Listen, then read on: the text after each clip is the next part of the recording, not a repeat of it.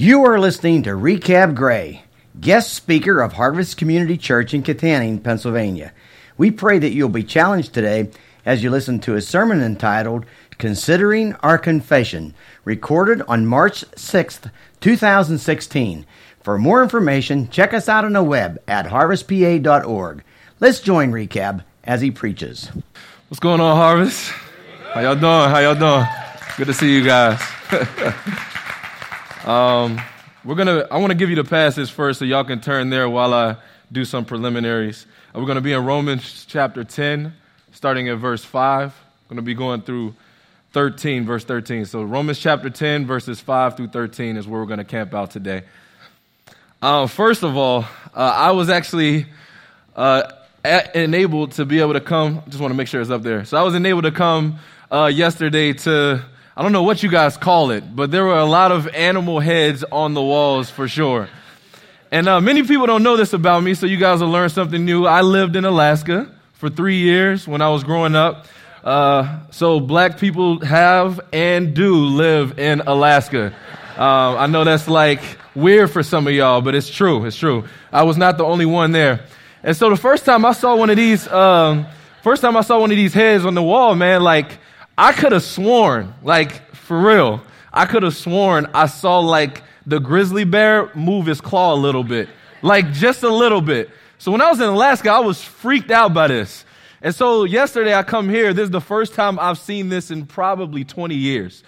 I come up here and I see these heads on the wall again, and I try to play it all cool. I stayed in the back here. If anybody was here, Y'all thought I was just being cool just because, like, I was just trying to stay in the back, not be recognized. No, I was freaked out by all these animal heads on the side of the wall here. And so, please, please, please, do not ever do that again while I am in your midst. All right? All right? That goes to you too, my man. I know you had a lot to do with that, yo. So, um, let's go ahead and uh, jump in. I want to do something a little bit different today if you don't mind, because the nature of this passage, if we can read verses 9 and 10 together standing. Can we do that? If you can stand with me, let's read verses 9 and 10 together. All right, we're going to do this in a timely fashion, all right? So I, will start you guys off on a good rhythm, and uh, let's see if y'all can keep pace. Here we go. Verse 9 1, 2, 3. Because if you confess with your mouth that Jesus is Lord and believe in your heart that God raised him from the dead, you will be saved. For with the heart one believes and is justified, and with the mouth one confesses and is saved. Wonderful, God. Give yourself a hand of clap. I like that. I like that. You may be seated. You may be seated. I'm, I'm gonna weirdly start this uh, this sermon off with an intro that might seem a little weird to you, especially coming from an African American dude. But uh, I'm not gonna go where you think I'm gonna go with it. Uh, but there's been one trial in history, especially in the United States, that has captivated an audience greater than any other trial, and that's the O.J. Simpson trial. Okay? Now, I'm not here to talk about guilty, innocent, so don't get freaked out, y'all, all right?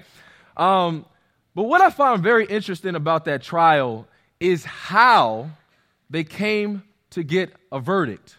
Like it, at the beginning of the trial, it was all about the evidence and the facts of the case. But by the end of the trial, both the defense and the prosecution were just trying to use outside resources just to defame character or what have you in order to get either a guilty or an innocent verdict. And at the end of the day, 20 years later, everybody's still asking the same question Was justice served? Now, I think about even in our time today, uh, we have a lot of cases that are not just evidences where we're taking pictures of blood here and gun bullets there and all of that stuff, but they're actually caught on camera. And once again, we leave asking ourselves, was justice served? And the reason why we ask ourselves that is mainly because of the fact that our justice system, whether we try really hard, no matter, and this doesn't, this has nothing to do with, with the United States, this is worldwide. You can't have a perfect justice system with faulty pieces. And the faulty pieces are human beings. How do you make a perfect car out of some junkyard parts? It just doesn't work like that. And so we will, it's inevitable and it's undeniable that our justice system is faulty. Now, this should make us long for a coming justice, a justice that's perfect, a justice that's always right. It should make us long for that. Or should it? Like, it, will make you long for it if you think that you're on the good side of justice. If you think that you're always on the right side of justice, you did enough in your little lifetime in order to be on the right side of justice. But what if you're guilty? And what if this isn't some obscure courtroom in California somewhere, but what if this is in heaven itself? And the one presiding over your case is perfectly righteous and knows all and sees all, and by the way, is intimately involved with every crime committed as the victim. Could you imagine getting drunk one day, going into the bar? No, none of y'all do that now. Just talking about back in the day before Christ where you get drunk in the, in the club, in the bar, and you end up just for whatever reason being angry at the one guy with the dark hair right in the corner. He didn't really do anything to you, and you end up whacking him over the head with a, uh, with a broken bottle. Now, can you imagine getting charged with that, waking up, realizing what you did? You're in the courtroom, you pay a lot of money for, your, for a lawyer to basically get you off as innocent and in the court official says, All rise. And the person you see walking out is that man in the corner that you hit over the head with the glass bottle. You, you think you're, you have bowel movements when you go to McDonald's. Bruh, it's to be messed up for you in there. So we, we, we, have, we have this system in heaven where one judge, no jury, trying to figure out are they lying to me? Are they not lying to me? Can I, can I try to figure this out? He sounds real smart. He doesn't sound real smart. Is that a good witness? Is that not a good witness? No jury. We're not taking a vote. One judge, perfectly righteous, always gets the judgment right. No criminal investigative team. One crime scene investigator who knows not just the external evidence, but the very thoughts and intents of the crimes that you didn't get a chance to commit against them. And here's your accuser. Check this out. He's a death row inmate as well. Could you imagine in Pennsylvania them allowing death row inmates to do the prosecution? Getting a chance to have somebody sitting right next to them in the cell with them. Satan, all he lives for is to get other people under the same condemnation that he's already under. Now, with all of that stacked against you, how in the world can you be found innocent? How in the world can we be found innocent? One judge, one crime scene investigator who knows your heart, one prosecution who lives to accuse you. How can you find innocence in that courtroom? Well, that's all that Paul really wants to talk about here. Literally, all he's been talking about for the entire book of Romans. And so let's just go ahead and jump into verse 5. So it says this in verse 5 For Moses writes about the righteousness that is based on the law, that the person who does the commandments shall live by them. Now, there's two reasons why our ears should perk up when we hear just this first part. First reason is because he's talking about righteousness and law. Okay, now righteousness in its varied ways, they, they speak of justification. Your translation might say justified, righteous, righteousness, but in all its varied forms, both righteousness and law are used 103 times in this book. 100 times come before or during this passage, which means this is the culminating work on righteousness and law in the book of Romans. So we got to peep our ears to what he's about to say. Second reason we should peep our ears is because he's talking about Moses. Like Moses is the prophet of prophets. If, if my man Ben Roethlisberger came in the back door right now, everybody would just turn from the preaching. All of y'all say y'all Christians, y'all love Jesus. He comes in the building, y'all are turning away from the word of God and to Ben Roethlisberger. Okay? This is how they think about Moses. Moses is the prophet of prophets. So listen to what he says about righteousness. The righteousness that is based on the law, that a person who does the commandments shall live by them. Now, what does he mean, shall live by them? Well, if you look at Leviticus chapter 18, verse 5, and Deuteronomy chapter 30, verse 15 through 16, listen to what he says right here. He says, See, I have set before you this day life and good, death and evil. If you obey the commandments, you shall live. So, what happens if you rebel against the commandments? You shall die. It's that simple. But this is good news. Like, Everything in our world is trying to figure out how we can live longer. He's giving the answer right here. Just do the commandments, right? It's like a, it's like a good commercial going wrong. Uh, I, I, remember when I was a young boy, uh, and this kind of dating myself a little bit, but I remember when Nintendo first came out. So I got the Nintendo, and I got Super Mario Brothers for the Nintendo. It was a tough game. I still think it's like the best game ever. So I'm playing Super Mario. Then they come out with the Super Nintendo. And this Super Nintendo, you get Super Mario Brothers, but you get them with Yoshi. And I was in love with Yoshi. So I go over to my friend's house and I start playing the game. The game's longer, the gameplay is better, the graphics at that time were like top of the line. Now it's a joke, but I mean that was the the the game of games.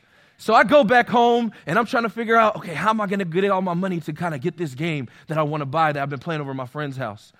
And then it dawns on me no matter if I bought the game, all that was promised in the game itself, I couldn't access because I didn't have the right system. I didn't have the right system. I had the old system, the broken system. This you can only play on Super Nintendo, and I had the regular one, the wrong system. What this is promising us is life by doing the commandments. The problem is we have the wrong system. We just don't have the right system. It's broken. Adam messed all of that up. And so now we're trying to figure out how we can live by doing the commandments, and it just doesn't work for us because we're working from the wrong system. Well, here it is. We need a new system. So he comes to this system. But righteousness that is based on faith, ah, wow, that's a relief. There's a new righteousness that we can get that's not by the law. Thank God. But he says righteousness that is based on the faith says something different.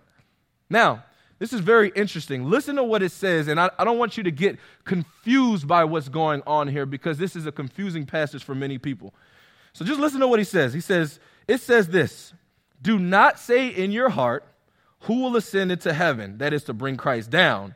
Or who will descend into the abyss? That is to bring Christ up from the dead. But what does it say? The word is near you in your mouth and in your heart. That is the word of faith that we proclaim. Now, if you look throughout the Bible and you start looking into the abyss and you start looking into ascension, you might get really confused by this passage. But Paul is really kind of making a joke right here. It's not as complicated as we think. Paul's whole deal with the law, his main frustration with works of the law, is that it gives people a chance to boast before an all powerful God. He starts with chapter 2, verse 1, and he's talking about don't judge one another. Why? Not just because it looks bad and not just because we get cool tattoos of nobody can judge me except for God. But the reason why he doesn't like people judging one another is because they do the same works that they're judging other people for. Then he goes on in chapter 4, and he says the same thing about Abraham. For if Abraham was justified by works of the law, Abraham would have something to boast in. The problem with the works of the law is that you can boast, but righteousness based on faith is not based on something you do, but on, based on something that someone has done for you. So where's the boasting in that? And so what he's really saying is he's kind of clowning them. He's like, yo, look, did you ascend into heaven and bring Christ down to earth? Like, were you in the council of God the Father, God the Holy Spirit, God the Son, when they were devising this plan to redeem mankind that they knew would rebel against them? Like, were you there? Did you have anything to do with that? Okay, maybe, I, am tripping, but maybe once it was time for Christ to actually come down, you were the one who took little Christ by the hand and said, Come on here, little Jesus, we need to get this job done. Were you involved in that? No. So if you weren't involved in that, you have nothing to boast in when it comes to bringing Jesus Christ down. He did that all on his own for you. Well, well, what about him raising from the dead? Maybe after the crucifixion, after he was in the grave, you went into the grave and you had the power to raise him from the dead. You had anything to do with that? Did, did anybody here have anything to do with that? No. She says, You got nothing to boast in when it comes to righteousness based on faith. All of your boasting must be in the person and work of Jesus Christ. And here's what's interesting about what he says next. He says, The word is near you, in your mouth and in your heart. That is the word of faith that we proclaim. Now, what I love about this, it is near you, is he's juxtaposing it against what he just said. He's saying, We couldn't reach high enough to bring Christ down, we couldn't go low enough to bring Christ up from the dead. Literally, God serves him on a platter as though we are his waiters and waitresses into the world, so that just by the proclamation of the gospel, we might have salvation.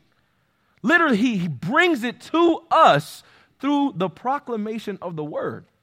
I mean, that's, that's crazy to me. Like, God, who already is given us enough by just sending his son, says, I'll make it easy. I won't make you even have to go and get the food that I've already cooked up. I'll have my waiters and waitresses, those people who I've called to myself, to go and send out this wonderful entree of the gospel to every single sector of the world. And that's your job on your that's your job on your career. That's your job when you're in school. That's your job as a teacher. That's, a, that's your job when you're going out hunting. That's your job everywhere you go, that you would be his waiter or waitress to bring the entree of the gospel to every single section of your lives. Because it should be near to those who are around other believers. It should be right there because it's on our lips. And so he says it's the word is near you. And what this does is if I didn't go up to bring Christ down and I didn't go down to bring Christ up, can I boast in anything? Is there anything I can boast in? No. But our culture doesn't think like this. I remember I was on Facebook one time and there was something out and, and people were commenting on this particular post and comment after comment after comment was all about how I myself had a drunk dad or I myself had a mom who left when I was five and I myself pulled myself up by my own bootstraps, worked very hard, and now I'm successful, a product of me. Me and my own doing, me and my own work, me and my own attempts to make something out of my life. And what they were saying was that everyone who's not successful like I am just isn't working hard enough. And somehow this thinking has seeped into the church. And this is why we can't sometimes understand the gospel. It's not to say don't work hard, but it's to say that there is absolutely nothing in its truest sense that you weren't given by God. I realized this most pertinently when I went to Malawi, Africa, where women, not men, women are picking up 25, 50 pound jugs of water, placing them on their head, walking five miles back and forth just to get a cup of water, just so their kids can drink water. They work way harder than we do, way harder. Do they have a more successful life? Is their life better off? No. But by God's grace, we've been born in this country where we have access to things that other people don't have access to. And the reality is, is each of us specifically where we are have been graced with particular things that blesses us in order to be able to do one thing, proclaim the excellencies of God. And so we don't boast in ourselves. We don't boast in ourselves in anything. We boast only in the person and work of Jesus Christ. And so that's the first point for you guys. Boast in the person and work of Jesus Christ. Let's move on to point two. Second point believe in the person and work of Christ. Believe in the person and work of Christ. Let's look at uh, verses 9 and 10. It says this Because if you confess with your mouth that Jesus is Lord and believe in your heart that God raised him from the dead, you will be saved. For with the heart one believes and is justified, and with the mouth one confesses and is saved. Now, here's the question because we talk a lot, especially in our circles, just about belief, about faith, about that, that thing in our heart that says, I concur with Christ that he is the Savior of the world. I, I, confirm that. I affirm that truth. I say the same thing. That's literally all confession means. But here it is. Why is that important? The confession part. Well, here's the thing that Paul wants us to understand. And there is no writer in Scripture that doesn't agree with this. Faith is expressed. Faith is expressed. Not should be expressed, not can be expressed, not could be, would be expressed. Faith itself is always expressed. If you have genuine faith, you will express it. There's no getting around that, especially not with Paul. And so, why is the confession important? Because faith is expressed. And what is the weight of this particular confession? Well, there's two things I want to look at. I want to first look at the person of Christ, and I want to a second look at the work of Christ, which we see in verses 9 and 10. So, first we have the dual weight of the person of Jesus. He says this He says, If you confess, confess with your mouth that Jesus is Lord. So, there's two weights to this. The first one is this is that claiming Jesus is Lord means that he's Lord against all other lords. Literally, this, this word in, uh, in, in Greek, when you look at uh, the book of Revelation, it really more means emperor of emperors. Literally, a juxtaposition, an antithesis to the empire of Caesar. So it, it literally means Christ is the emperor of emperors. There is no emperor greater than Christ. But this confession means more than that. It also means that Christ is Lord Yahweh of the Old Testament. See, the first one would mess up all the Greeks. You're talking about somebody greater than Caesar. We don't mess around with that, bro. But the second one is going to mess up all the Jews in the house. Look at what he says in uh, verse thir- 13. He says this For everyone who calls on the name of the Lord will be saved. Now, he just said, if we confess with our mouth that Jesus is Lord, we will be saved. Now, if you look at what he's quoting there, in verse 13, he's quoting Joel chapter 2, verses 32, which, is, which uses the covenant name Yahweh. So, literally, Paul here is saying that Jesus is Yahweh of Joel chapter 2, verse 32. Now, how crazy is that? Well, it's only crazy if Jesus actually isn't God, if he actually isn't Yahweh, but we know that he is. And here's the thing that, that, that impacts us the most. See, if Jesus is just another Lord, we have lords all throughout our lives. Our boss could be considered a Lord. We have teachers that can be considered our lords. We have professors that can be considered our lords. In different spheres of life, we have people who rule and reign over us. But when you say that Jesus is Yahweh, that Lord, that means that his lordship is not only better and superior to other lords, but it means that it actually reigns over other lords. So that means that Jesus, by being Yahweh, lords over every single sector of your life, even the ones that are uncomfortable for you.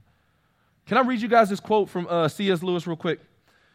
This is what C.S. Lewis says, and it's in a fiction book. Um, it was part of his space trilogy. But I just love this quote. This convicted the mess out of my heart.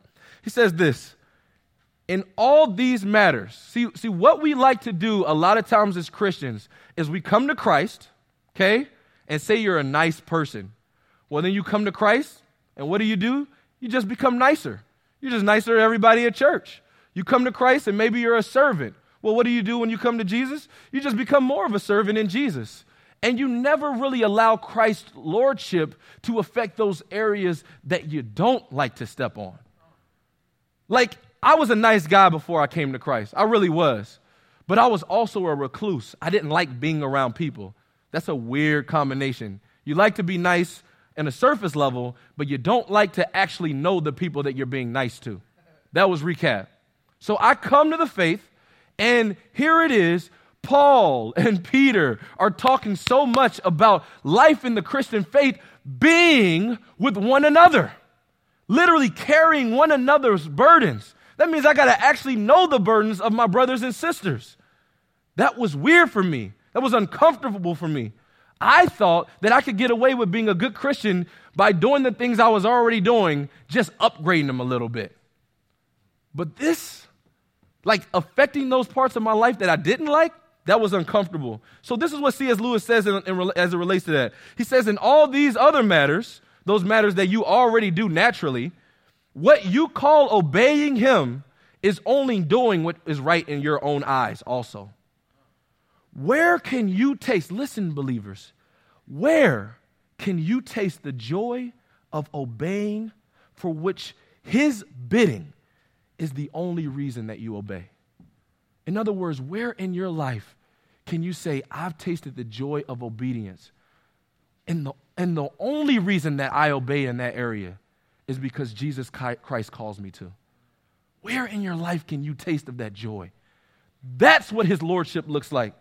See, obedience that just comes naturally is probably not submission, but coincidental submission through self satisfaction. Coincidental. It just so happens that the Bible and what you already want to do line up in that area. But what happens when what the Bible wants you to do and what you want to do don't really line up? Do you still obey? That's when Jesus is really being Lord in your life and in your heart. So, that's the person of Jesus Christ. Let's look at the work of Jesus Christ.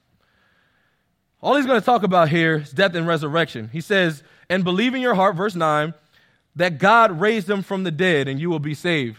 Now, I hope we know that for Jesus to be raised from the dead, he had to be dead first.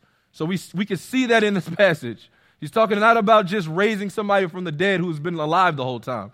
Jesus literally died. And so his death secured some stuff for us, and his resurrection secured some stuff for us. Let's look at what his death secured for us. First off, his death secures justification. And that really, that's just a fancy word for the fact that we have been made or declared righteous by God. And I got a lot of ways I can go with this, but I want to illustrate it this way. This is a football town, right? You got Steelers fans? We got any Steelers fans in the house? Okay. Uh, who, okay. Somebody barking. All right. Um, one of the worst plays in football, I'm a Saints fan, and this happens a lot, is the holding call. And I'm going to tell you why the holding call is so frustrating. Because I've seen it over and over and over again. Drew Brees throws a sweet one right down the middle.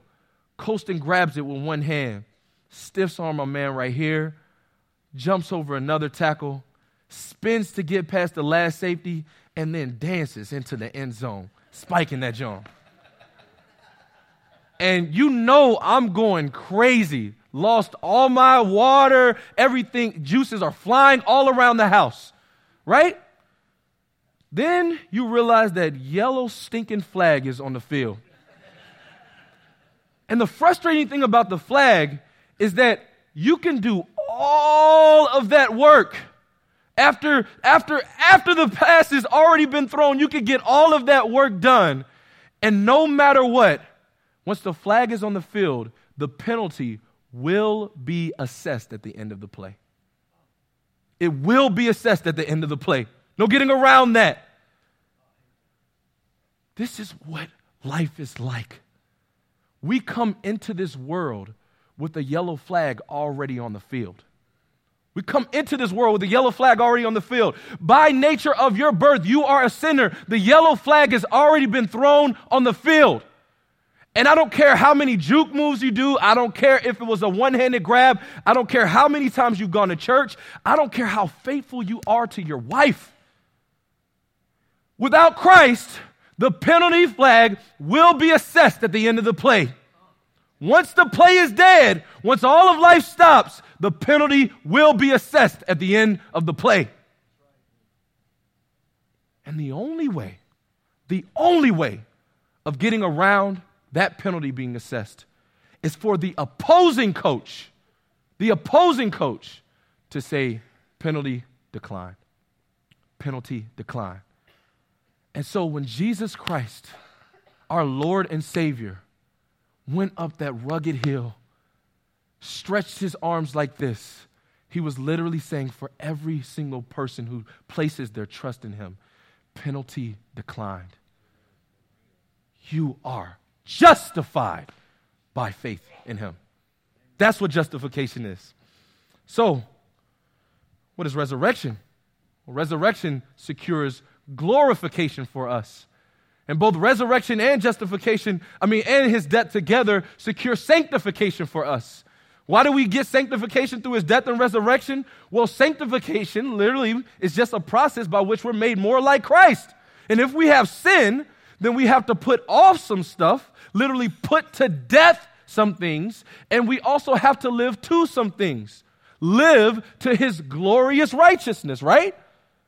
Well, his resurrection also secures glorification. And glorification is something that I feel like we don't talk about enough. Because glorification is at the end of the process where we get to see Savior face to face. And John says that we will be made like him. Paul says we will be raised just as he is raised. This is a beautiful, beautiful thing, which is the only thing in this world that can actually bring literal hope. What, what I find, and this is one of the saddest things um, in the world, is I find that we happen to be a society full of hopelessness. Look at what verse 11 says. It says, For the scripture says this, that everyone, everyone who believes in him will not be put to shame. I like the way F.F. Bruce says it. He says it this way Whoever trusts in him will not be let down. You won't be let down if you place your trust in Christ. The problem with this is you have to place all of your trust in Christ and none in yourself. None in yourself. And our society teaches us to depend on me. And then here's, here's how crazy it works I'm taught to depend on me. Then when I let me down, I'm angry with who else? Me. When anybody lets you down, and you know this is true, there's a process that goes through your mind. First, you're angry, then you want to retaliate. But what happens when the person who lets you down the most is yourself? How do you retaliate on you? It's called depression, it's called suicidal thoughts because we're taught so much to depend on me, then we let us down. And we have nobody to retaliate against except for us. Rousey, y'all, y'all know who this is, uh, UFC women's fighter. I remember her being on, I think it was Ellen DeGeneres. Lost one fight, one fight. And she literally was talking about how she had nothing but suicidal thoughts running through her mind after that. You know why? She was taught to depend on her. She let her down. There's nobody to retaliate against except for her. And maybe I'm the only one who's had these types of thoughts in my head before. I'm, I'm pretty sure I'm not, but maybe I'm the only one. When you get these thoughts, who can you go to? Because the only person that you've been taught to depend on is you, and you're the one who's failed you the most. Where do you get hope from? Well, this passage says, those who trust in him won't be let down. There's a certainty of hope that comes with the resurrection. Uh, this, this is one of the craziest stories I've ever heard, and it, it had me in tears. Uh, Monty Williams is an assistant basketball coach uh, for the New Orleans uh, Hor- Pelicans. Pelicans, Hornets now? Pelicans. There we go. And so um, his wife died leaving behind five children in a brutal accident. And in a world in the NBA where there's a lot of adultery going on, a lot of affairs going on, all types of sexual promiscuity, this man was faithful to his wife. He would just talk about how he wanted to get out of the office just to be with her. No TV, just to sit down and talk with his wife. He lost his partner and the mother of his five children. At his funeral, though, listen to this. He talks about the fact that I will never say I lost my wife. Never say I lost my wife. Why? Because when you lose something, you don't know where it is. I know exactly where my wife is. She is in heaven with the Jesus that she served on earth. Do you hear the certainty of that? Lost the mother of his five children, and yet with certainty, with certainty, he knows for sure that he will be reunited with his wife again. Not based on some weird philosophies about, you know, sitting like this, humming to yourself, thinking cool thoughts, all of these cool things. No! Reason why he knows for certain that he's going to see his wife is because of the resurrection of Jesus. It's the only reason. I want to tell you guys this quick story, and then I'm going to move to the last point. I remember, this, I got to keep it together with this one. I was on a plane ride uh, down to Dallas uh, for a conference. And I was on the plane, and I was sitting next to an older lady, about, about 20 years my older. So um, I didn't think we were going to talk. This was a white elderly lady. She didn't seem like she wanted to talk at first. But then she just literally turns to me and she says, Are you with that guy? I was like, Yeah, he's going with the trip with us. And she was like, Man, I have never seen someone so nice. He gave up his spot in line for me. He, he just decided to let me go in front of him, and then he offered to carry my bags and put them in the shelf up top. All of this, I get a conversation with this lady just because another believer was being a believer. Now, I just want to just, as a side note, I just want to leave that there and say, don't ever forget that you're always being watched as a Christian. That every single thing that you do in your life should literally proclaim the excellencies of the one who has called you out of darkness into his marvelous light. And people see it and they understand it, they grasp it, and it opens up these conversations. So I'm on the plane with this young lady, this, this lady, and ah, this was tough because she's not a Christian. She was a psychiatrist. She had all types of people in her office. And she says, We're talking about Christianity. She thinks it's like a man's religion, all of this stuff. And she gets to the point where she says, But you know, the one thing I remember growing up that I liked about going to Catholic school? I said, What? She said, When they would talk about heaven. There was something I liked when they would talk about heaven. Can you tell me a little bit about heaven? I'm like, What?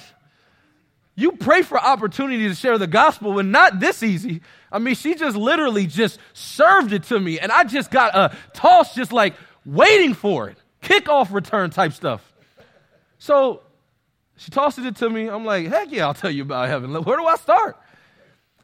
But then I realized, you know what? Let me, let me be honest with this young lady. And I said this, I said this, I was like, there are many people who talk about heaven from different religions and even Christians. And they like to emphasize the streets of gold. They like to emphasize the mansion that they're going to get there. They like to emphasize the wings that they might get, and they'll be able to fly around and disappear and reappear in different places. And they like all that stuff. And I'm like, yo, some of that stuff sounds real cool. I can't wait for some of that either. But I said, I know I know a real Christian when the first thing that comes out of their mouth when they talk about heaven is I just can't wait to see the face of the one who died for me.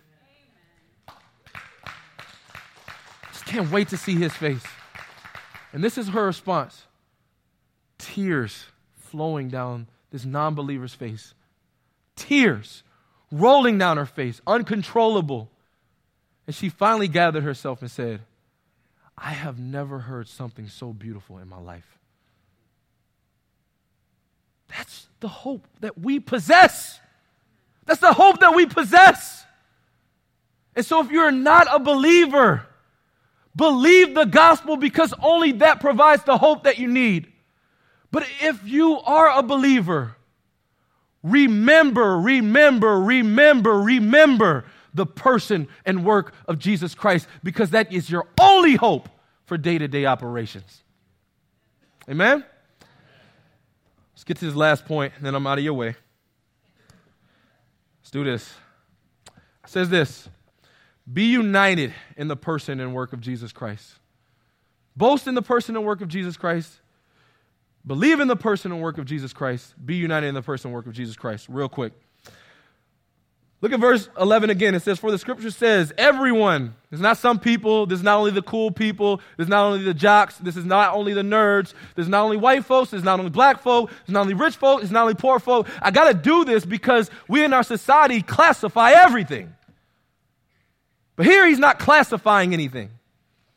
He says, Everyone who believes in him will not be put to shame says, if you didn't catch that part, let me keep going. For there is no distinction. And he uses this same phrase when he's talking about there is no distinction between those who have sinned, because all have sinned and fallen short of the glory of God. Well, here he says something different.